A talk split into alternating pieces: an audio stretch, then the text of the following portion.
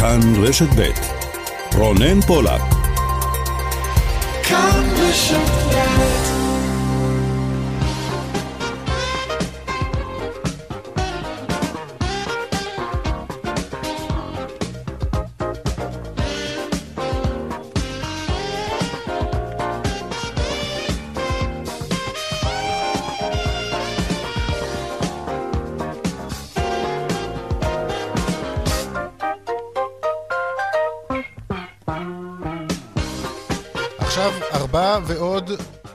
שש דקות. צבע הכסף, התוכנית הכלכלית כאן ברשת ב', שלום לכם. בואו נדבר רגע על שרשרת ההדבקה. אתם מכירים את זה, נכון? טוב, אז נניח שליוסי יש מסעדה, אלא שאין עבודה עכשיו, ולכן יוסי נותר ללא פרנסה, וגם העובדים שלו נותרו ללא פרנסה, וגם לספקים אין למי לספק, והזמרת שמופיעה במסעדה מדי פעם בפעם, היא כבר לא מופיעה, וגם בנגנים שלה אין עוד צורך, וגם לא באיש הקול והתאורה. ומה עם הלקוחות שלא באים כבר למסעדה? כן, גם הם נדבקו, הם מחוסרי עבודה עכשיו, והפכו למדביקים בעצמם. הם הדביקו כבר את בעלי החנויות במרכז המסחרי הקטן, ואת מפעילי האטרקציות התיירותיות, כי כשאין עבודה, אין כסף גם לחופשות או לטיסות שממילא מושבתות. אז גם כל ענף התיירות מושבת על מאות אלפי עובדיו. כן, כן, מחלה מדבקת זאת האבטלה. כל חקירה אפידמיולוגית תוביל אתכם למובטל הבא. מצבו אגב קשה, אפילו קשה מאוד, והוא זקוק להנשמה. עדיף במזומן. צבע הכסף מהדורת יום רביעי, מפיקת התוכנית היא אורנה ברוכמן, טכנאית השידור היא לריסה בלדר כץ. אני רונן פולק, עד חמש, מיד מתחילים.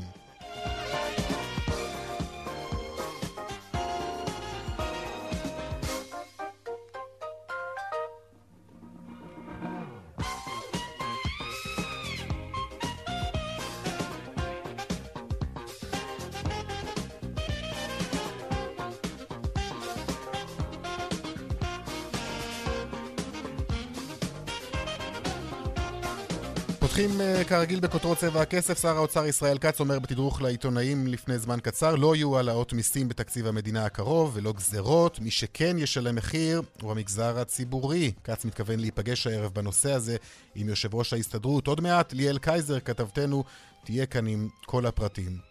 המשבר בחברת אל על, האם החברה הולכת להדממה, מה שמכונה shutdown כללי? שלום לך שרון עידן, כתבנו לענייני תחבורה ותעופה. כן, שלום אה, רונן. תראה, קשה לדעת, אבל כמו שזה נראה נאמר בשתי היממות האחרונות, אל על לא מצליחה לשבץ שום טייס לשום טיסה, גם כך יש כידוע לך מעט מאוד טיסות.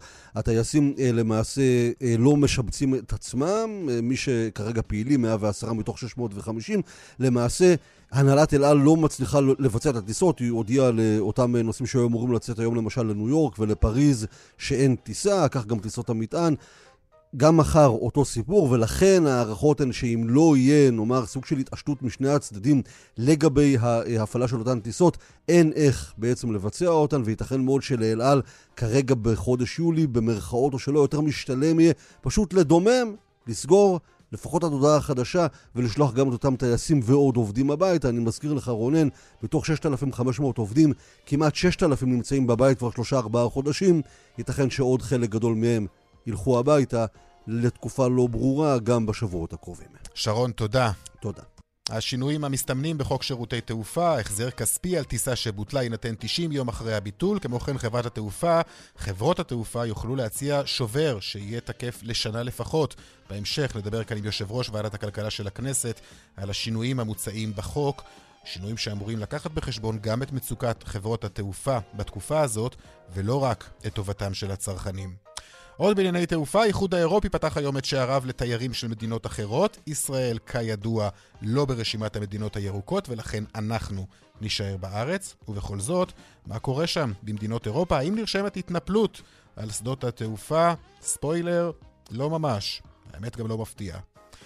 מה יהיה גובה הקנס על אי עטיית מסכה? ועדת החוקה של הכנסת דנה היום בנושא. חברי הוועדה מתנגדים להגדלת הקנס מ-200 ל-500 שקלים. יושב ראש הוועדה, חבר הכנסת יעקב אשר, אמר בפתח הדיון כי יש להגביר את האכיפה ולהעניק יותר סמכויות לפקחים, אבל 500 שקלים, אמר יעקב אשר, זה מוגזם. אני לא מתכוון להצביע או לתמוך בהעלאת הקנס ל-500 שקל, בשום פנים ואופן. מוגזם, המספר הזה ודאי לא יהיה. גם לא יהיה 499. ומה אני כן חושב שצריך להיות, זה באמת אה, או הכפלת הכוח של היכולת לאכוף את הנושא הזה בצורה רחבה בכל רחבי הארץ.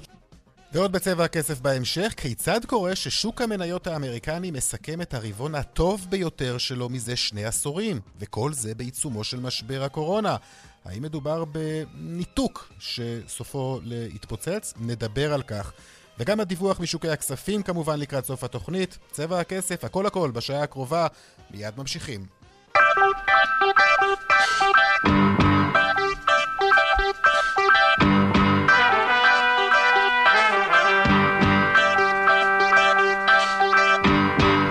שלום ליאל קייזר, כתבתנו לענייני כלכלה. שלום רונן. את חוזרת בתדרוך עם שר האוצר, ישראל כץ, הוא מדבר על, גזרו, על, על שלא יהיו גזרות ולא יהיו מיסים, והוא גם משגר איזשהו מסר למגזר הציבורי. מה היה שם? נכון רונן, אז כן, קודם כל, כמו שאתה אומר, שר האוצר אה, מבקש אה, לשדר מסר אה, מרגיע לציבור הישראלי. אומר, כמו שאתה אומר, בתקציב הקרוב לא יהיו גזרות, לא יהיו העלאות מיסים. זה לא הזמן לעשות צעדים כאלה, זה כן הזמן מבחינתי, אומר כץ, לעשות צעדים מקדמי צמיחה, להשקיע על מנת שהכסף העודף יגיע מגידול בתוצר של המשק הישראלי, גם בתקופה הזאת, ולא באמצעות חיסכון בדרך של קיצוצים והטלת גזרות על הציבור. זה קודם כל מה שהוא מבקש לומר, ומעבר לכך, אה, הוא אומר, אנחנו, אה, כלומר הממשלה, נעשה מה שביכולתנו כדי לסייע, שלא יהיו אה, אנשים בציבור, אם זה בעלי אה, עסקים אה, עצמאים, אם אלה שכירים אה, שזכאים היום לדמי אבטלה, שלא יהיה מי שיישאר ללא הכנסה. נכון לעכשיו, דמי האבטלה אה, הוארכו באופן גורף עד אמצע אוגוסט. הוא אומר, אם יהיה צורך, נאריך אה, גם אה, מעבר לכך. בואו נשמע דברים שאמר בעניין הזה. התקציב יהיה תקציב אחראי. הוא יתאם למצב שאנחנו נמצאים בו, לא יהיו בו גזרות על הציבור, אנחנו לא ניתן ביד אחת וניקח ביד שנייה, לא תהיה העלאת מיסים בתקציב הזה. יחד עם זאת, הוא תקציב מוטה צמיחה. אנחנו נתגבר ונחזק כל דבר שיכול להביא לצמיחה. זה מתחיל מהבנקים עד העסקים הקטנים ועד שאר הדברים, לשחרר את הרגולציה על פתיחת עסקים, כל הדברים האחרים, להפוך את הבנייה את התשתיות ואת ההייטק למנופים ומנועי צמיחה גדולים כן, אז אתה אומר, שומע, לא יהיו גזרות, לא יהיו קיצוצים, מי בכל זאת כן אה, צפוי לשלם לפחות חלק מהמחיר לפי מה שאומר אה, אה, השר ישראל כץ? אנחנו מדברים על 700, כ-700 אלף עובדי המגזר הציבורי, שבדיונים פנימיים במשרד האוצר עולה הכוונה לקצץ בשכרם, לחסוך 45 מיליארד שקלים בשלוש השנים הקרובות, בין היתר באמצעות איזושהי הפחתת שכר דיפרנציאליות, משהו מהסוג שנעשה במשבר הכלכלי ב-2003, הקפאה של השכר אה, של עובדי המדינה אה, למשך שלוש שנים, ביטול של חלק מהתשלומים שהם זכאים להם, הבראה, אה, תשלומי ביגוד, הפחתה של ההפרשות לקרן השתלמות, כל זה mm-hmm. לטווח של שלוש שנים מעריכים באוצר יחסוך 45 מיליארד שקלים. וזה לא יכול להיות, מן הסתם, ללא הסכמה. זאת אומרת, זה לא יכול להיות באופן חד צדדי, ויושב ראש ההסתדרות ייכנס, גם כן יצטרך להיכנס לתמונה הזאת, ואנחנו גם כן שוחחנו איתו לא מעט פעמים בנושא הזה. הוא אמר, עד עכשיו לא עסקנו בנושא הזה, המגזר הציבורי משלם אה, מחיר כבד גם במהלך המשבר הזה, אבל הוא לא פסל על הסף. נכון, תראה, רונן, קודם כל נגיד, אה, יושב ראש ההסתדרות ושר האוצר כץ צפויים להיפגש בעניין הזה אה, הערב, בעוד כן. בערך שעתיים, ידונו בין היתר בעניין הזה. וצריך להגיד, ארנון בר דוד, יושב ראש ההסתדרות, הוא לא חדש, אבל הוא לא הספיק כל כך, לא ראינו אותו עומד בחזית של מאבקים ציבוריים או משהו מהסוג הזה, הוא נכנס לתפקידו בזמן ממשלת מעבר נצחית שכזאת, עדיין לא ראינו את בר דוד מתנהל באירועים כלל משקיים מהסוג הזה. אה, לצורך העניין, יושב ראש ההסתדרות הקודם אה, ניהל חזית אחידה ממש עם שר האוצר הקודם, אה, כחלון וניסנקורן, לכן לא ברור מה יהיה כאן. ומעבר לזה, צריך גם לומר מה האטמוספירה הציבורית. זאת אומרת, אנחנו לא מדברים על ימים כתיקונם. שמענו עשרות פעמים דיבורים על הפחתת שכר במגזר הציבורי, אף פעם לא בהקשר הזה של משבר כלכלי כל כך גורף, כל כך עמוק, כל כך חריג. כשאת מדברת על האטמוספירה הציבורית, את מן הסתם מתכוונת גם לכך שישנם קולות שאומרים, תקשיבו, המגזר הפרטי הוא זה שמשלם עכשיו את המחיר, והמגזר הציבורי כמעט ולא. ממש ככה, נכון. אתה יודע, ראינו uh, הסכמים לאורך תקופת הקורונה mm-hmm. בין uh, ההסתדרות לבין הממשלה על אופן ומתווה המשך העסקת עובדי המדינה. רובם ככולם המשיכו לקבל את שכרם כמעט אה, כרגיל.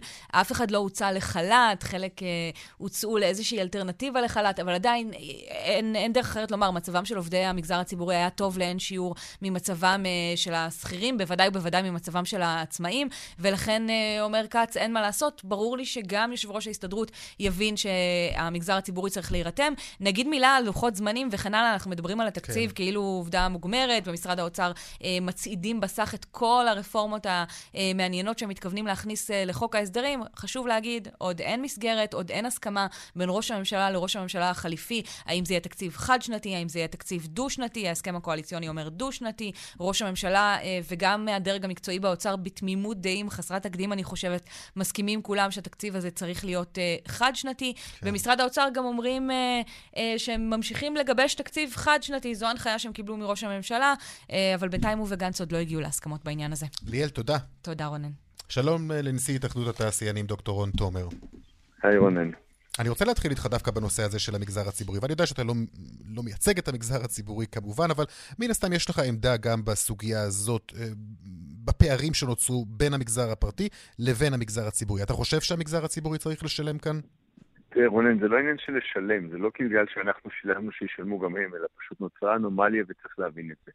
במסגרת 4 מיליון מועסקים שיש במשק, 2.6 היו במגזר הפרטי ו-1.3 בציבורי. כ-800 אלף איש היום לא מועסקים במגזר הפרטי, זאת אומרת, המגזר הפרטי הצטמק ל-1.6 מיליון מועסקים. ובאיך שלא נהפוך את הגלגל, יש בעיה להחזיק מגזר ציבורי של 1.3 מיליון עובדים, כאשר המגזר הפרטי מצומק כל כך. ולכן, אה, אה, מעבר לנושא של השוויוניות והחלוקה בנטל, אני רוצה שנקדיש את כל המאמצים, וחלק מזה באמת היה בתוכנית שר האוצר, יש עוד הרבה מה לעשות, כדי איך אנחנו מחזירים את המגזר הפרטי לגדולתו. כי אם המגזר הפרטי יחזור לגדולתו, וזה הדבר העיקרי שמשנה כרגע, ברור מאליו שאז השאלות האלה יהיו משניות. אז אתה אומר לא הייתה כאן שוויוניות. לא הייתה שוויוניות, אנחנו יודעים, וגם כיום במספרים נוצרה אנומליה. לא יכול להיות שכמעט על כל עובד במגזר הפרטי היא עובד במגזר הציבורי, אחד לא יכול להחזיק על גבות השני. אבל המטרה העיקרית שלי, מעבר לפתרון האנומליה הזאת, ואני בטוח שגם ההסתדרות והאוצר ישבו ויגיעו למתווה, אני רוצה להצמיח את המשק. אני לא רוצה כרגע לדון באיך לכווץ אותו. ולכן מה שחשוב לי, וחלק מהדברים האלה היסודות ישנם בתוכנית שר האוצר, ויש הרבה חוסרים שם בפנים, שאני מוכן לשים את היד עליהם גם כן, אבל מה שחשוב לי זה איך אני מצמיח מחדש את המשק ומגדיל את המגזר הפרטי, כדי שהשאלה הזאת, גם אם תהיה רלוונטית, תהיה השאלה השולית ולא העיקרית. ויש גם ציפיות אה, מכם, מאנשי המגזר הפרטי, ואני רוצה להשמיע לך דברים שאומר ממש לפני זמן קצר שר האוצר ישראל כץ, אה, באשר למעסיקים ולציפיות שלו מהמעסיקים במשק. בוא נשמע. אני מצפה מהחברות הגדולות, ולא לנצל את משבר הקורונה, כדי לוותר עובדים שלא לצורך ולעשות לעצמם חיים קלים. אני שמעתי על חברות שהתחילו לפטר, אני פונה אליהם, פונה אליהם לא לעשות את הדברים האלה. במידה וזה יקרה, אנחנו נפעל במסגרת כל האמצעים שיהיו לנו כדי למנוע את הדברים האלה ולהביא למציאות שהחברות עצמן מגלות סולידריות עם העובדים, לעבור ביחד איתם את המשבר. אצבע הפיטורים קלה על ההדק? לא, חס וחלילה, רונן, אני חושב שהתעשייה הישראלית הוכיחה יותר מכל... אז למה הוא מתכוון? אני אסביר. התעשייה הישראלית הייתה האחרונה לפטר עובדים, והתעשייה הישראלית עד היום מדממת, לא קיבלה, תכף נדבר על זה, שום פיצוי מהמדינה, לא רק התעשייה, גם הרבה עסקים אחרים, ועדיין בתעשייה מבחינתנו העובדים הם הדבר הקרוב ביותר למשפחה, ואנחנו לא עושים את זה. אבל אי אפשר להגיד לבן אדם, תדמם עד אין קץ, ואני אפילו לא נותן לך פלסטר, ותמשיך כך. הרי תראה מה קרה היום, מדינת ישראל היא המדינה הקמצנית ביותר בין רוב מדינות העולם, שבעצם לעסקים מעל 20 מיליון שקל לא קיבלו שום פיצוי על המשבר. אנחנו מנהלים פה שיחות עם תעשיינים שלנו, לפעמים חברות אחיות, חברות בנות, חברות אימהות בחו"ל, ואומרים, אנחנו פשוט מתביישים לספר מה קיבלנו כדי לצלוח את המשבר. עכשיו, אנחנו האחרונים שרוצים לפטר עובדים. אבל כיום מה שקרה, שמדינת ישראל, מעבר לעסקים של 20 מיליון שקל, המענקים העיקריים היחידים שנתנו, זה לאותם אלה שהוציאו את העובדים לחל"ת, נתנו להם צ'ופר שיחזירו אותם. אנחנו מחכים, ושר האוצר הבטיח, ואני בטוח שהוא יקיים, שבשבוע הקרוב יוכרז נושא מענקי השימור לעובדים. לא, בדיוק לאותם עסקים שהיו בדרכו של שר האוצר, שהיו צדיקים, אני מכיר עסקים שמשלמים היום שכר לעובדים שלא לצורך, כי הם לא יכולים לשלוח אותם הביתה. אל תשכח, רונן, אנחנו מעסיקים בפריפריה. זה אזורים לא פשוטים, לא פשוט לשלוח עובד הביתה, הביתה שם. והעסקים שלי, התעשיינים שלי, מגלים פה אורך רוח גדול, ואני מבטיח להמשיך לקיים את זה בתנאי אחד, שהממשלה הולכת איתי כתף על כתף. היא לא יכולה לשים את הנטל להציל את החברה והכלכלה בישראל רק על כתפיי. אני מבטיח לממשלת ישראל, מבטיח לשר האוצר, לראש הממשלה, לשר הכלכלה, תהיו איתי ביחד, תעשו איתי תוכניות שיעזרו לכם לשמור עליי ואני אשמור על העובדים אגב, כעל משפחתי. בהמשך לכך, אני קורא גם ממש אה, לפני זמן קצר בכלכליסט, שהתעשייה האווירית תפטר 900 עובדים. מה אתה יודע על כך? אה, קראתי את זה כמוכם, וכמובן שהם לא מתייעצים איתי לפני הפיטורים, אבל תראה, אני לא, אני לא יכול לשפוט. אנחנו יודעים שלמשל תחום האוויראות בעולם, כן, הם לא היחידים, כן, נפגע היום מאוד קשה. ולכן, אנא, עם, עם, עם כל הרצון בסופו של יום, לפעמים איך אומרים, כשאתה פצוע עדיף לך לכרות אצבע מאשר לכרות את כל היד. אני בטוח ואני מכיר את מובילי התעשייה האווירית. היד שלהם לא קלה על ההדק והעובדים יקרים להם. אבל זה בדיוק העניין. כן, אבל מה, אולי, אולי איפה- לזה איפה- בדיוק מה שהתכוון איפה השר מדינת ישראל- כץ בציפייה שלו מכם, אבל- אה, אבל לשמור רונן, על אתה העובדים חוזר- בתקופה רונן, אתה הזאת. חוזר לאותו מקום. נכון. אני גם מצפה לשמור על עובדים, אבל יותר מזה אני מצפה על הממשלה שתשמור עליי. איפה הממשלה התגייסה למען התעשייה האווירית באחד המשברים הגדולים האלה? איפה התעשייה התגייסה ליצרן טקסטיל שלי שנמצא בדרום הארץ שקורס, ליצרן בקבוקים בירוחם, ליצרן בקריית שמונה? המדינה לא נתנה להם כלום. עכשיו, לבוא ולהגיד לי, בוא, לי, לנו כמובן, כתעשייה, תהיו אחראים, תמשיכו לדמם, תביאו עוד ועוד כסף מהבית מה, בגלל המשימה החברתית, אז על זה אני אומר לא. על מה אני אומר כן? אני אומר, ממשלת ישראל, תבואי איתי ביחד, יד ביד, אני אתרום כתעשייה, אתם תתרמו, ואז ביחד אנחנו נדאג פה לחברה הישראלית ולכלכלה הישראלית. אבל רק ביחד, וכרגע, עם כל הכבוד לאמירה הערכית של השר כץ, היא ריקה מתוכן, מכיוון שכרגע כל אותם מעסיקים גדולים נפגעו בצורה דרמטית. כמו שכולנו יודעים, ובניגוד לכל דומיהם בארצות הברית, בניגוד לדומיהם בגרמניה, הם קיבלו אפס מאופס, או לא אפס מאופס, שלושה חודשי הנחה בארנונה. זה הכל. זה לא יכול להחזיק דבר. ולכן אני אומר, ואני מציע לממשלת ישראל את היד, אני הפרטנר שלכם ואני אשמור על העובדים איתכם או בלעדיכם, אבל איתכם אני אוכל לעשות את זה יותר טוב. ועובדים שיפוטרו הביתה, שיבינו שהתעשייה נאבקה בשבילם. אבל הופקרה בשטח. ולכן חשוב, חשוב, חשוב שזה הזמן לגבש תוכנית כלכלית עם מנגנון פיצויים אמיתי ועם עזרה אמיתית. ו- ו- וזה מאוד נחמד שלא מורידים, לא יעלו מיסים, אבל צריך גם להקל על יוקר הייצור. אחד הדברים שרציתי להגיד פה, שר כץ, ואני מכבד את זה, אומר אני לא אעלה מיסים, וזה בסדר. אבל ביד אחת ממשלת ישראל לא מעלה מיסים, ובצד שני מנגנון הטייס האוטומטי שלה מייקר לנו את הארנונה. זה, זה אבסורד טוטאלי, אז אין מס ישיר, יהיה מס עקיף. עכשיו, דיברתי עם שר הפנים, לצערי זה לא בכוחו, הוא איתנו, הוא מבין, הוא מבין את החשיבות של העסקים. הוא אומר, הייתי רוצה רשויות הודיעו זה." לכם על כוונתן להעלות את הארנונה? אז תראה, יש רשויות, לא. הטייס האוטומטי לצערי מעלה אוטומטית, אלא אם Mhm. כן הרשויות מוותרות. יש רשויות שהן צדיקות. אני אין לי את הרשימה של כולם, אבל יש רשויות צדיקות שהודיעו יוות- יוותרו על זה העלאה. בסמכותן? לא, זה העניין, זה לא בסמכותם, אבל פה ייאמר לזכות השר דרעי, שהשר דרעי הבטיח לי אישית, ואני בטוח שהוא יקיים את זה, שלא תהיה מקרה של רשות אוקיי. תוותר על העלאה והוא לא יאשר לה. אבל אתה יודע, לא כולם מתנדבים. וזה בדיוק העניין. לא מעלים צריך לזכור גם. את מצבן של הרשויות בתקופה הזאת. אתה יודע, כולם כן, באותה סירה. הכל בסדר, אבל אתה מבין שאם יעלו לאזרחים שקורסים ועל העסקים שקורסים והם יקרסו עוד יותר, אז לא יהיה גם מאיפה לשלם, לא כן. את האחוז הנוסף ולא את הרבע אחוז נוסף. תשמע, רונן, יש פה כשל אחד גדול, וזה שבניגוד למלחמות ישראל, שממשלת ישראל ידעה להתגייס ולסייע בתוכנית כלכלית סדורה ורחבה למגזר העסקי, עוד לא הגענו לשם. לא מאוחר מדי. חוק ההסדרים בפתח, אוקיי. ואפשר לתת שם את הפתרונות. ממש אה, אגיד גם- לקראת- לקראת כן. אה, סיום, אה, מדברים עכשיו אולי על, יש קולות כאלו שהולכים וגוברים על כך שיוטלו אולי סגרים נוספים לאור המשך המגפה וההידבקות. האם זה אפשרי בכלל עבור המגזר העסקי? תראה, המ- המ- המגזר העסקי מדמם, וברור מאליו שהמגזר העסקי רוצה כמה שיותר פעילות, כי בעצם בסופו של יום זה הדבר היחידי ששם את הראש שלנו מעל המים. מצד שני, אנחנו גם דואגים לבריאות של האנשים. אבל אני קורא לממשלת ישראל לבוא בצורה הפוכה. כולנו מסתובבים ברחובות, וכולנו רואים שחוץ מאשר קצת לעקוף את חבישת המסכות, אין באמת עקיפה אמיתית. אני יודע שמפעלי התעשייה היום עובדים by the book 99% מתוכם, אבל אני רואה בלא מעט עסקים אחרים, אולי מכורח השעה, אולי מסיבה אחרת, ואני אומר דבר אחד, במקום לבוא ולהחמיר בסגר, תנו לנו לעבוד ותחמירו עם מי שלא עומד בכללים. תתפסו את הפושעים שהם אלה שבסוף אצלם מפיצים את המחלות. אל תסגרו לי את עולמות האירועים, תסגרו לי את עולמות האירועים שבהם אין הפרדה ואנשים מתנשקים מהמם. ורוקדים. שהלוואי אוקיי. אפשר לעשות את זה, אבל אסור. ואני רוצה עוד מילה אחרונה, רונן, ברשותך. חלק גדול מתוכנית ששר האוצר עשה, וזה רעיון מאוד חשוב, זה באמת השקעה גדולה בתשתיות, כדי שבעצם יהיה פה עבודה ותעסוקה בארץ וצמיחה בארץ. אבל אם לא יהיה, ממשלת ישראל לא תקפיד, מה שהיא הקפידה בשנים האחרונות, לדאוג שהרכש לאותו תשתיות יהיה כחול לבן, מתוצרת ישראל.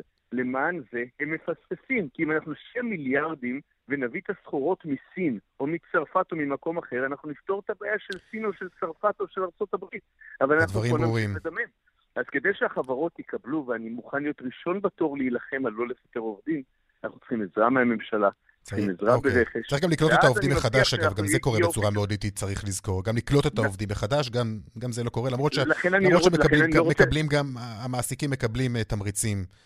לא, תבין, במיוחד בתעשייה שהעובד הוא מקצועי וכך הלאה, כשאתה okay. אוקיי. משחרר עובד, קשה לקלוט אותו, אני איתך, בוא לא נשחרר אותם, בואו תעזרו לנו למען השם לשמור עליהם. נשיא התאחדות התעשיינים, דוקטור רון תומר, תודה רבה לך על הדברים האלו. תודה, רונן. עכשיו נדבר על עבודה מהבית. הרגלי עבודה שהולכים וצוברים תאוצה בחודשים האחרונים בשל אה, הגבלות הקורונה. כבר לפני כמה שבועות סיפרנו לכם כאן בצבע הכסף כי מרבית המנהלים בשירות הציבורי הביעו שביעות רצון ממתכונת העבודה מהבית. זה עלה מסקר שערכה נציבות שירות המדינה יחד עם הממונה על השכר באוצר, וכעת אותם מנהלים רוצים אפילו להרחיב את היקף העבודה מרחוק אה, של העובדים, גם אחרי שנחזור לשגרה. שלום מיכל דן הראל, מנכ"לית מנפאוור ישראל. ערב טוב. 64% מהמנהלים בשירות הציבורי, כך התברר מהסקר הזה שערכו נציבות שירות המדינה ומשרד האוצר, מרוצים ורוצים להרחיב את היקף העבודה מרחוק. תראה, אני חייב להודות שלא האמנתי שזה יגיע כל כך מהר, אבל הקורונה כנראה זירזה תהליכים, ונדמה לי שזה הכיוון גם, נכון? תראה, כשמדברים על הכיוון, תלוי על, על מה אתה מדבר. לצורך העניין, אם אני מתייחסת לשיחה שלך שהסתיימה זה עתה עם התאחדות התעשיינים, יש הרבה מאוד uh, חברות uh, ומפעלים שלא יכולים לעבוד מהבית. זה נכון. ברגע שאתה מייצר אולם הייצור, כל הפן הלוגיסטי, שרשרת האספקה וכן הלאה, זה דברים שלא יכולים, לא יכולים לקרות מהבית, ולכן זו בכלל לא אופציה. אז למי זה טוב ולמי פחות? המטה שלהם יכול. כן. אבל זה אומר שהוא לא יושב לידם ולא תומך בצורה צמודה וכן הלאה. מי שיכול לעבוד מהבית זה קודם כל מה שנקרא העסקים החופשיים. אה, עורכי דין ורואי חשבון ופרסומאים אה, ועוד ועוד ש, שזה יכול להיות רלוונטי, וכמובן חברות ההייטק. אנשים שמירב היום שלהם הוא בעצם בינם לבין המחשב, יושבים ומתכננים מערכות, מפתחים מערכות וכן הלאה, יכולים לעשות את זה בהינתן המכשור והתקשורת המתאימים, יכולים לעשות את זה מהבית. השאלה היא מה ההשפעה של זה, לאן זה לוקח אותנו, אה, איך נראית התפוקה, איך נראים הדברים שהם מעבר לתפוקה היומיומית ברמה של האינטראקציה בין האנשים, ברמה של אה, הסתכלות על אה, חברה כחברה. וכאן יש כבר הרבה השפעות שצריך אה, לשקול ולשקלל לתוך העניין. ובוא נגיד שהניסיון שנצבר בתקופה סך הכל מאוד מאוד קצרה שאנחנו מדברים עליה, לא חושבת שהוא מספק כדי להגיע באמת למסקנות אה, ברורות. מה לגבי, את יודעת, בסוף יגידו לך, תקשורת בין אישית, פידבקים בין אנשים, ובכלל סביבת עבודה וחברה, זה גם חשוב. אני חושבת שזה מאוד חשוב, וחלק מה... אתה רואה את זה אצל מועמדים שהם מחפשים עבודה בכל הלבלים, גם הצעירים יותר וגם הבוגרים יותר. ההוואי של סביבת העבודה, הרוח של החברה, תפיסת העולם, מאוד משמעותיים עבורם.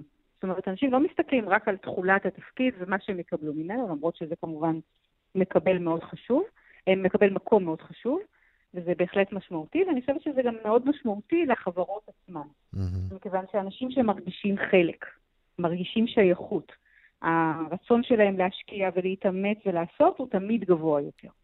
האם לא ניתן לייצר את זה בעבודה מרחוק? שוב, מרחיק לכת לומר את זה, אבל זה בוודאי מקשה. בטח ובטח אם מדברים על עבודה טוטאלית מרחוק. אז אוקיי, אפשר לשלב. במשרדים הממשלתיים, מן הסתם, מדובר על שילוב. בחברות ההייטק, אגב, אני רואה שאנשים עובדים במשך שבועות וחודשים מהבית, אה, לא נכון. יוצאים כמעט מהבית. נכון, וזה כבר מייצר, אני חושבת, משהו שהוא פחות אופטימלי. ריחוק אה, רב מדי. נכון, גם לאנשים עצמם וגם לחברה. לשלב, אומרים שהכל עניין של מינונים בחיים, אז, אז גם בזה. Mm-hmm. במשרות שמאפשרות את זה, דיברנו קודם לכן על כמה משרות שלא מאפשרות, כמובן מי שנותן שירות לאנשים פרונטלי וכן הלאה.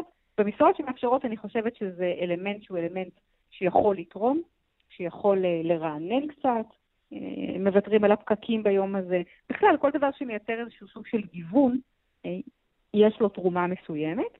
הבחינה צריכה להיות בחינה נקודתית פר תפקיד, פר חברה, גם ברמה שהחברה מסוגלת לספק את הכלים הנדרשים. אם מישהו עובד מהבית, צריכה להיות לו גם סביבה שקטה בבית שהוא יכול לעבוד בה. כן, לא לכולם יש. נכון. היו, היו על זה הרבה, מה שנקרא, דיונים בתקשורת בתקופה של הקורונה. היא צריכה לספק לו מחשב, היא צריכה לספק לו תקשורת, אה, ועוד ועוד, וגם לייצר מצב שזה לא פוגע בעבודה התקינה. אה, האם ניתן לקיים למשל פגישות שבן אדם לא נמצא במשרד? אה, מה קורה אם בכל יום מישהו אחר לא נמצא? האם הם צריכים להיות. ימים קבועים? ומעבר לזה, עוד אספקט שחשוב להתייחס אליו זה איך מנהלים אנשים שעובדים מהבית. מכיוון שניהול בן אדם שיושב מולך, אם אתה לוקח אה, מנהל שמנהל יחידה, שכל חברי היחידה בעצם יושבים מולו, והוא בעצם אה, יכול לעבור דרכם פעמיים שלוש בימות, ולראות איך הם מתפקדים ומה קורה, ואם עובר עליהם משהו, ו- ולתת פה כוונון קטן ושם מילה טובה, ולהגיע לתוצאה מסוימת. אותו מנהל, אם הוא צריך לנהל את האנשים האלה מרחוק, צריך לסגל לעצמו שיטות עבודה שונות. אה, הוא צריך לקבל מהם יותר דיווח, הוא צריך לפתח כלים איך הוא מקבל את המידע הזה, המידע הבלתי אמצעי דווקא, מהמם. כשהוא לא, כשהוא לא נמצא ליד. אוקיי, אני רוצה, יש עוד נושאים בנוס, בעניין הזה כמובן להרחיב עליהם, אבל אני רוצה להספיק איתך עוד אה, נושא אחד או שניים לפחות. עוד דוח אה, מעניין שפורסם אה, אתמול, בנוגע לצעירים בשוק העבודה. מתברר שהרבה יותר קשה להם לחזור אה, לעבוד. למה זה קורה?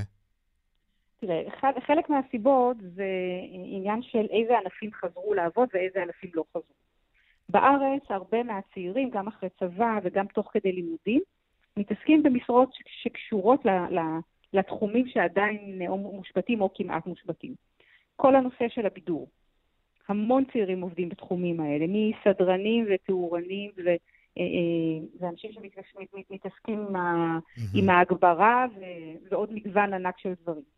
כל העולם של ההסעדה, אה, אירוח, בתי מלון, נכון שהמסעדות לכאורה חזרו לפעול ובתי המלון חזרו, אבל קודם כל לא כולם, יש הרבה עסקים שנסגרו, יש הרבה עסקים שעובדים בצמצום, כך שחלק לא מבוטל מהמקומות שהעסיקו כמות מאוד גדולה של צעירים, פשוט מעסיקים הרבה פחות. אה, כשאנחנו מסתכלים על משרות אחרות בסקטורים אחרים, קודם כל בכלל, כמות ההזדמנויות שנמצאות היא נמוכה משמעותית. אנחנו נמצאים על סדר גודל של 40% מהביקוש, אה, לעומת הביקוש שהיה פרה-קורונה, למשל ינואר השנה.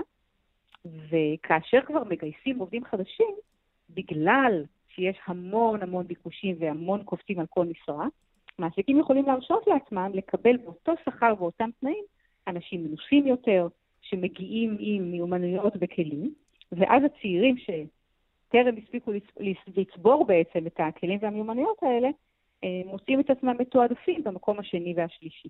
אוקיי, טוב. לא הספקנו לדבר על פערי שכר בין גברים לנשים, גם, גם זה עלה אתמול מהדוח, לפחות כאן דבר לא השתנה על פי הדוח הזה, וחבל מאוד. אולי תרצי להגיד מילה על זה? אה, עצוב, עצוב תמיד לראות את זה, במיוחד זה עצוב במגזר הציבורי, כשההגדרות הן מאוד מאוד ברורות. כי אם במגזר הפרטי, אתה יכול להגיד, טוב, אין, אה, זה. לא בדיוק אותו משרה ולא אותו דבר, במגזר הציבורי זה אותו דבר. ואני חושבת שכדי לשנות את זה יידרשו צעדים אה, מרחיקי לכת אה, גם בהתנהלות, ה... בתפיסת העולם הממשלתית, ו... וגם כדי להטמיע את זה בצורה נכונה וטובה יותר בעולם. העסקי הרחב, אבל נושא שלם וגדול שבהחלט צריך לפנות לו זמן. נפנה. מיכל דן הראל, מנכ"לית מנפאוור ישראל, תודה רבה לך. בשמחה.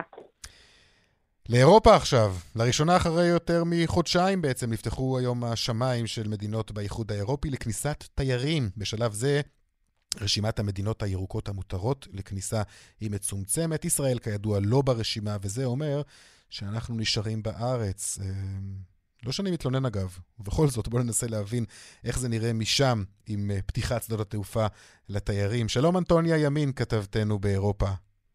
שלום רונן, מה זה אתה לא מתלונן? אתה לא רוצה לבוא לבקר אותי בברלין? אני מאוד רוצה לבוא לבקר אותך, אבל את יודעת, פתאום, פתאום חשבתי על זה תוך כדי שאמרתי את הדברים, שזה היית, היית נשמע קצת, קצת פולניה, כאילו, וואי, אני לא יכול לנסוע וזה. בסדר, נהנה גם פה.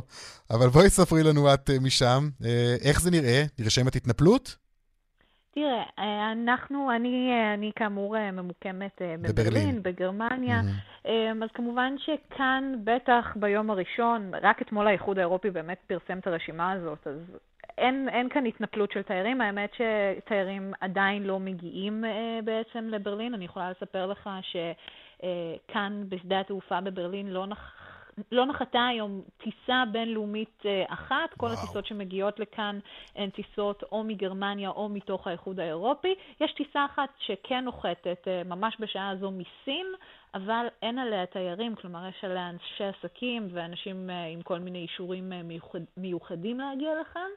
ואתה יודע, גם כשמסתובבים במיטה בברלין, שזה כאילו האזור עם עם כל נקודות העניין רואים ש, שהוא נראה שומם וריק אה, כמו, ש, כמו שהוא היה נראה בשלושה חודשים האחרונים. למעשה, איפה שכן רואים איזושהי תזוזה, זה באמת במקומות שככה יותר מזוהים uh, עם uh, חופשות קיץ. Mm. אז uh, יוון למשל, שבאמת uh, נפתחת uh, היום, uh, או אזורים כמו פלמה דה מיורקה, שלפני uh, שבועיים פתחה את שעריה לתיירים מגרמניה, ואז ראית באמת מטוסים מלאים בגרמנים שאצים לשם, כי הם רק חיכו לחופשת הקיץ שלהם. אבל אני חושבת שאפשר אה, כבר להגיד די בביטחון שלא משנה איזה שמיים נפתחים כאן, בסופו של דבר התיירות באירופה בקיץ הקרוב תהיה בעיקר פנים-אירופאית. כנראה. אה, אוקיי, תודה. אה, אנטוניה ימין, כתבתנו. תודה לך, מברלין. שלום סיון זמיר, בעלים של פורטל התיירות יוון והאיים. שלום לך. יאסו, שלום, מה נשמע? בסדר, תודה. שמעתי היום שנגני כינור אה, אה, משמיעים מוזיקה יוונית, יחד עם אנשי צוות לבושים בלבוש מסורתי, הם אלו שקיבלו את פני הבאים בנמל התעופה באי רודוס, שנפתח מחדש לתיירים. אוקיי. אה, הגיעו? התיירים? היה, להם, היה להם למי לנגן? לא, לא הייתי ברודוס, אני נמצא כרגע במקום שנקרא חצי אי פיליון. אבל uh, קיבלתי אישור מקולגות שלי שלפחות uh, שבעה מטוסים uh, נחתו ברודוס היום. Uh, בכל מטוס כזה יש איזה 30-40 תיירים באירופה, שחיכו לרגע הזה שיוכלו להגיע לאירופה. יוון לא תהיה, לא תקבל מטוסים עמוס תיירים השנה. מגיעים לפה בכמויות קטנות, רוצים לראות איך זה מסתדר. אבל, אה, אבל כן, כן. אנשים אה, עדיין זהירים, חוששים מאוד, מעדיפים להישאר קרוב לבית, גם אם, גם אם הם מחפשים אה, חופשה, הם יעשו אותה קרוב יותר מן הסתם, כן, זה נראה, זה נראה כאילו יחפשו חופשות קרובות, וגם אנשים מבינים שזאת לא עונת התיירות mm. העוצמתית שקדמה לנו, מגיעים ליוון מעט אנשים, אני חושב שגם מהקהל הישראלי, ממשלת יוון מאוד רוצה ש, שיוון ש, שישראלים יגיעו ליוון. אז uh, אני מקווה שזה גם כן ילך בכיוון הזה, למרות העלייה במספרים בישראל. עד כמה הישראלים שם הם חלק חשוב במפת התיירות היוונית? תראה, בגדול uh, האחוז הישראלים בתיירות הכלל-ארצית של יוון זה משהו כמו 3-4 אחוזים, אנחנו לא אחוז משמעותי מאוד. אבל בשנה כזאת, שחלק ממדינות אירופה והעולם חסומות ליוון, אז תיירות מישראל מאוד משמעותית. והיוונים הצהירו כבר, כבר בחודש אפריל, שברגע שייפתחו הגבולות, השווקים שמעניינים אותם במיוחד זה השוק הישראלי. וראש ממשלת יוון הרי הגיע לישראל לפני שבועיים ו... mm-hmm. עם מסמך מוכן ביד. נכון. לביבי נתניהו, בוא אלינו בראשון ליולי. אבל אתה רואה איך דברים משתנים באמת, גם ראש הממשלה הכריז, באוגוסט אנחנו נפתח את השמיים וכולי, אבל אתה רואה דברים משתנים משבוע לשבוע, מיום ליום ממש, אנחנו כל יום סופרים כאן עוד ועוד אה, נדבקים. מה המצב ביוון, כן. אגב, מהבחינה הזאת? אז זהו, שביוון אה, מבינים שבישראל עושים פי שלוש בדיקות מכל יעד אחר באירופה, מה שבישראל, ב, ביוון לא עושים את הבדיקות האלה, כן? לא עושים 20 אלף mm-hmm. בדיקות ביום. עושים 100, 200, 300 אם צריך. אה, מתייחסים פה בעיקר לתחלואה קשה ולתמותה. אומרת, אם יש אה, אחוזים גבוהים של אה, חולים קשה או של נפטרים, לא עלינו, אז uh, עושים מהפך בחשיבה, אבל כל עוד אין נתונים כאלה, אז פותחים את השוק. אז הכל פתוח? הכל פתוח? הכל פתוח, כן. Mm, ואנשים הולכים עם מסכות? לא אנשים עוטים מסכות על פניהם? אה, לא. משרד לא? הבריאות ביוון קובע שמסכה מונעת כניסה של חמצן למוח, וואלה. ומהווה סיכון גדול הרבה יותר מכל נזקי הקורונה. אוקיי, אז אלו ההמלצות שם של משרד הבריאות. כן. מעניין. מסכה רק למקומות ציבוריים, אה, או לתחבורה ציבורית, מטוסים, רכבות, אה. אוטובוסים, אבל בן אדם שהולך ברחוב, אה, רצוי שימנע מלבישת מסכה. טוב, נצפה לתיירים גם משני הצדדים, אתה יודע, בסופו של דבר. כן, סיון כן, זמיר, מחכים להסכם הדדיות, בהחלט. שמונח על שולחן הממשלה, והיוונים אה, מחכים שישראל אה, תחתום, ויהיו פה תיירים ישראלים. סיון זמיר, פורטל התיירות יוון והאיים, שניפגש בקרוב, נקווה. תודה לך. יעשו בריאות, תודה. יעשו ביי ביי. ביי. דיווחי תנועה עכשיו בדרך שש צפונה, עמוס ממחלף נשרים עד בן שמן וממחלף קסם עד חורשים. בהמשך ממחלף עירון עד עין תות. בדרך ירושלים תל אביב עמוס ממחלף גנות עד קיבוץ גלויות. בגהה צפונה, עמוס ממחלף השבעה עד גהה, דרומה ממחלף מורשה עד מסובים.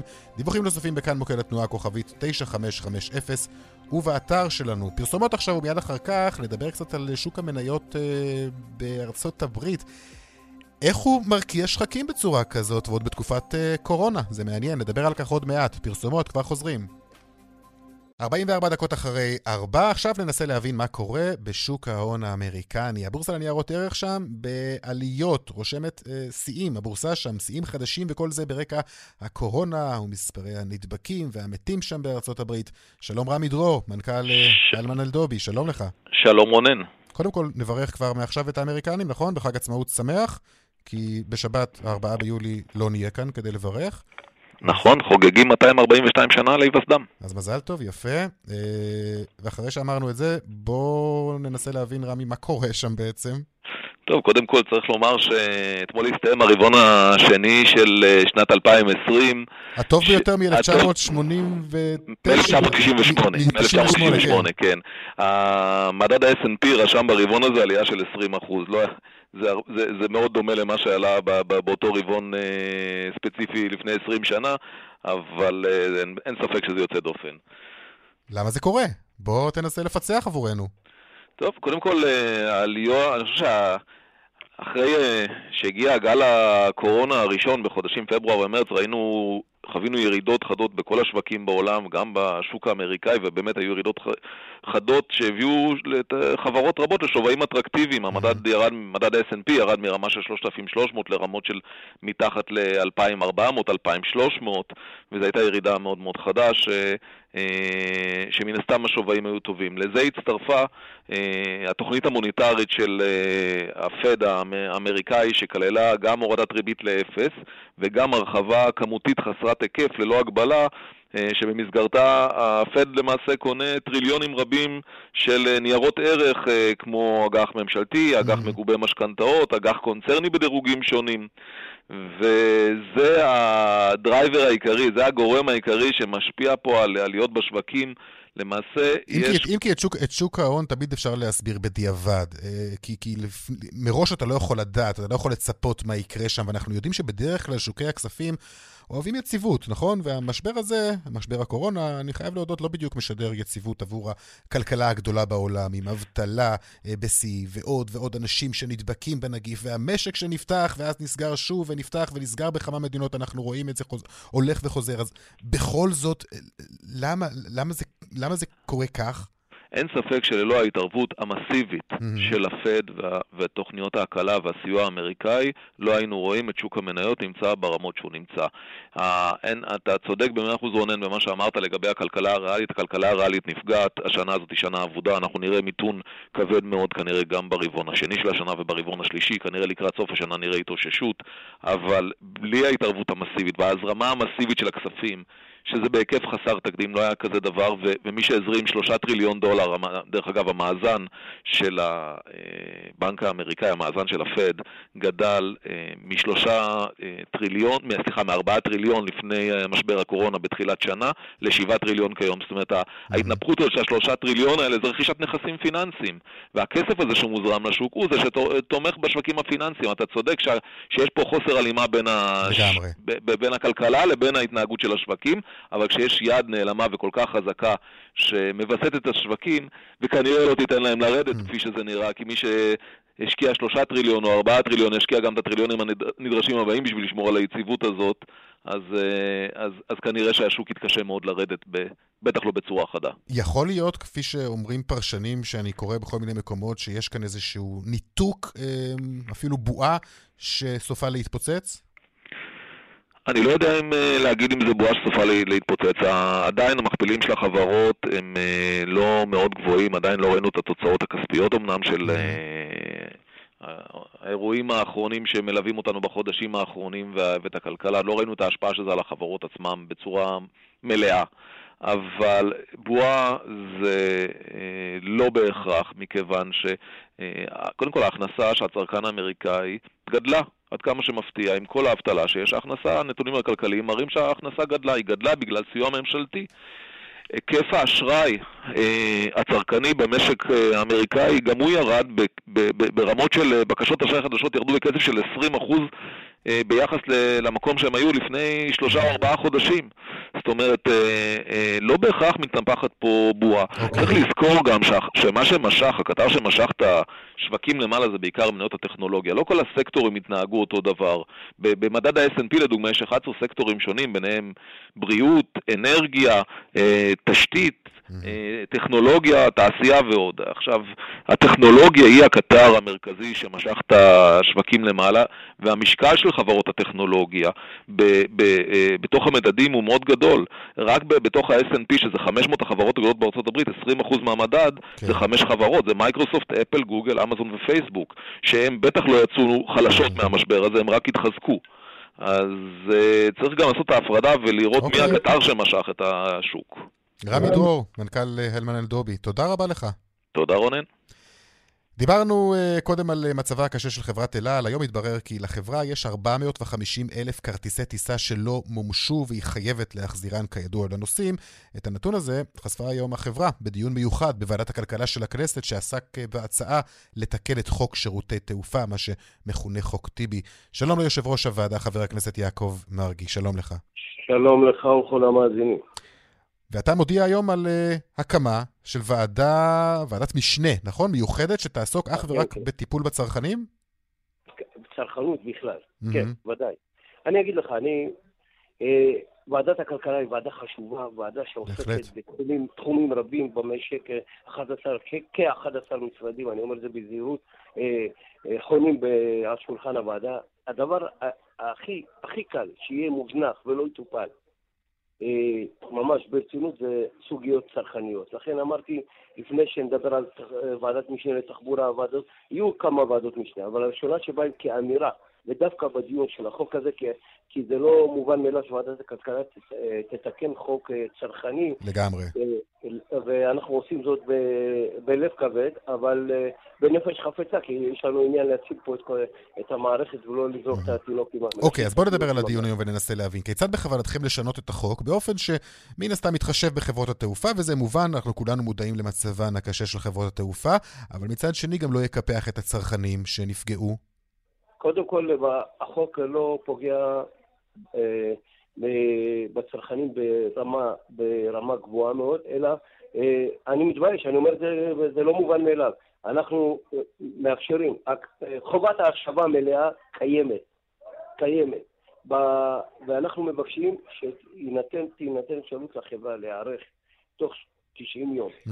מיום, אה, מיום שבוטלה הטיסה, מהתאריך הנקוב, מהתאריך הנקוב שיש בכרטיס הטיסה, בהשבה מלאה של הסכום, ואם יגיעו בהסכם עם, ה... עם הצרכן והוא יעדיף לקבל שובר חלופי בשווי הכרטיס, גם זו יתאפשר, מה גם שגם אם לא מומש השובר, כי עומדת לו זכות, אחרי שנה לא מומשה לא מומש השובר, עומדת לו הזכות לקבל את כספו חזרה. קודם כל אנחנו עומדים על כך שעד השקל האחרון אה, הלקוח יקבל את... עכשיו, הוא יוכל להעביר גם את הכרטיס על שמו של מישהו אחר? גם זו הכנסנו היום כשיפור בהליך, בהליך החקיקה, גם זה ייכנס. אוקיי, האמת היא שהופתעתי מהנתון הזה של 450 אלף כרטיסי טיסה שלא מומשו, שיש לחברת אל על, שהיא צריכה בעצם להחזיר. זה הרבה מאוד כסף, אין ספק. זה חתיכת פרויקט עבודה, בואו אה, נאמר לטובת המאזינים, מאז פרוץ המשבר אין אפילו עובד אל על שישב... אה, ויענה למענה טלפוני ללקוחות, למי שרכש את הכרטיסים, לרוכשי הכרטיסים, בגלל המצוקה הכלכלית. אני מקווה שהמתווה שהממשלה הציעה, אה, אישרה והציעה לחברה אה, ימומש, ואז היא תוכל, איך אומרים, להרים את הראש מעל המים. ו... ואני אומר את זה לא בזה, הסכום שמדובר עליו, חבילת הסיוע באשראי שמדובר לחברת אלה, זה כמעט כל כולו הולך להשבה לצרכנים של הכרטיסים. אוקיי, okay, בוא נדבר על מצבן של חברות התעופה הישראליות. אל על היום ראינו הולכת ממש ליד דממה, ישראל מאיימת להפסיק את הטיסות אפילו לאילת. איפה המדינה יכולה לסייע כאן, אם בכלל? אני חושב ש... תראה, אני, אני בתחילת הדיון אמרתי את זה כביקורת, האזרח הוא לא חברת האשראי של חברות התעופה. לא רק אל על והישראליות, כל חברות התעופה. אה, אמרתי את זה, זה לא מובן מאליו, אבל... כן, מיד. אני... אני, סליחה על ההפרעה. אתה צריך להיכנס לדיון.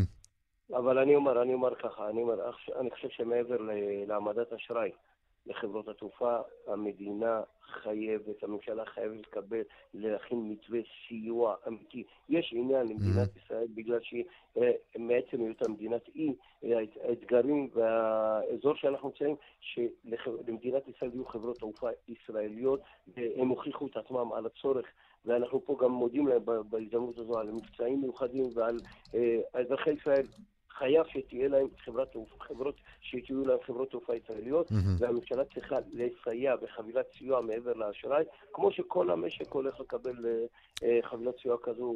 אוקיי. Okay. מתחילים עכשיו גם חברות, אה, חברות ענק, גם חברות ענק mm-hmm. זכאיות לסיוע. חבר הכנסת יעקב מרגי, יושב ראש ועדת הכלכלה של הכנסת, תודה רבה לך. תודה רבה לכם, שלום שלום. שלום לירן חולג'אינוב, כתבנו לענייני חינוך. שלום רונן. החופש הגדול רק התחיל היום, וכבר אנחנו שומעים איומים לקראת שנה הבאה? Uh, כן, יושב ראש ארגון המורים העל-יסודיים uh, רן ארז uh, מוציא את האיגרת הראשונה שלו לפתיחת החופש הגדול, אמנם אצל הגדולים זה כבר קרה לפני, uh, ב-20 ביוני, לפני 11 ימים, אבל הוא כבר מודיע נגד המנהלים שלו עצמו שהוא יכריז סכסוך עבודה. אנחנו יודעים uh, שבלא מעט uh, בתי ספר תיכוניים לא לומדים בימי שישי, לומדים רק חמישה ימים בשבוע. אומר uh, רן ארז, זה בניגוד לנהלים של משרד החינוך. זה גורם למצב שגם מצד אחד אה, כופה על המורים את היום החופשי שלהם בימי שישי, יכול להיות שהם לא רוצים. Mm-hmm. זה גורם לכך שמנסים להספיק כמה שיותר אה, חומר אה, לימודי בשער בחמישה ימים שנותרו, וזה גורם לכך שביום שישי התלמידים נמצאים בחוץ, משוטטים, בתקופת קורונה כדאי שזה לא יקרה, והוא אומר, משנה הבאה, כל בית ספר שיבוא ויגיד שלא לומדים בימי שישי, אלא חמישה ימים אה, בשבוע בלבד, אנחנו נכריז סכסוך עבודה, ואם צריך גם נשבית שם את הלימודים. לירן חוג'אינוף, תודה רבה לך. תודה. דיווחי תנועה. בדרך 65 מזרחה עמוס ממחלף עירון עד ערה, בגאה צפונה עמוס ממחלף השבעה עד גאה, דרומה ממחלף מורשה עד מסובים. דיווחים נוספים בכאן מוקד התנועה כוכבית 9550 ובאתר שלנו, ועכשיו לדיווחים משוקי הכספים. 102 200, take them. שלום אילן גרינברג, אנליסט שווקים גלובליים ביחידת המחקר, בנק הפועלים, שלום. ערב טוב, שלום לכל המאזינים. אז uh, היום יש לנו יום ירוק בבורסה בתל אביב, מדד 125 רושם עלייה של 2.2 אחוזים, מדד 35 רושם עלייה של 1.6 אחוזים, uh, מחזור מסחר גדול יחסית, uh, מעל 1.3 מיליארד שקל. Uh, אפשר לציין במדד 35 את מניות מזרחי ומבנה תעשייה עם עלייה של uh, סביב 9 אחוזים. טיפה אחרי מניית פתאל עם עליות של 8.5 אחוזים. אה, בצד הירידות אפשר לציין את מניית אנרג'יאן עם ירידות של סביב 5.5 אחוזים. אה, שוק אגרות החוב גם מתאפיין בעליות, מדד טלבונד 20 רשם עלייה של חצי אחוז.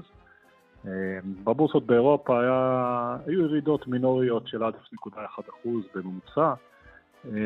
וול סטריט נפתחה לא מזמן, נפתחה בעליות שערים שטיפה התמתנו. כרגע מדדים המובילים, ה-S&P והדאו ג'ונס עולים ב-0.3 אחוז, הנסדק עולה ב-0.1 אחוז.